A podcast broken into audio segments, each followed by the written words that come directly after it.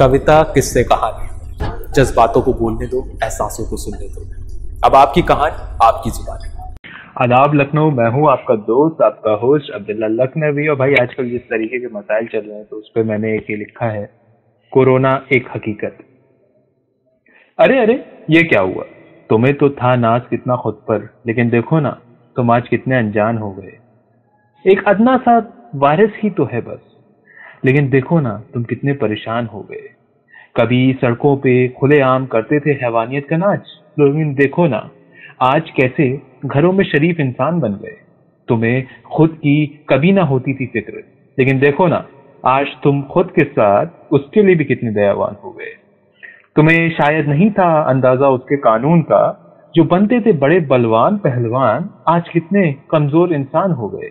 सिखाया था जिसने तुम्हें ज़िंदगी जीने का सलीका, आज एक बार तुम उसके कदरदान हो गए। बहुत बहुत शुक्रिया।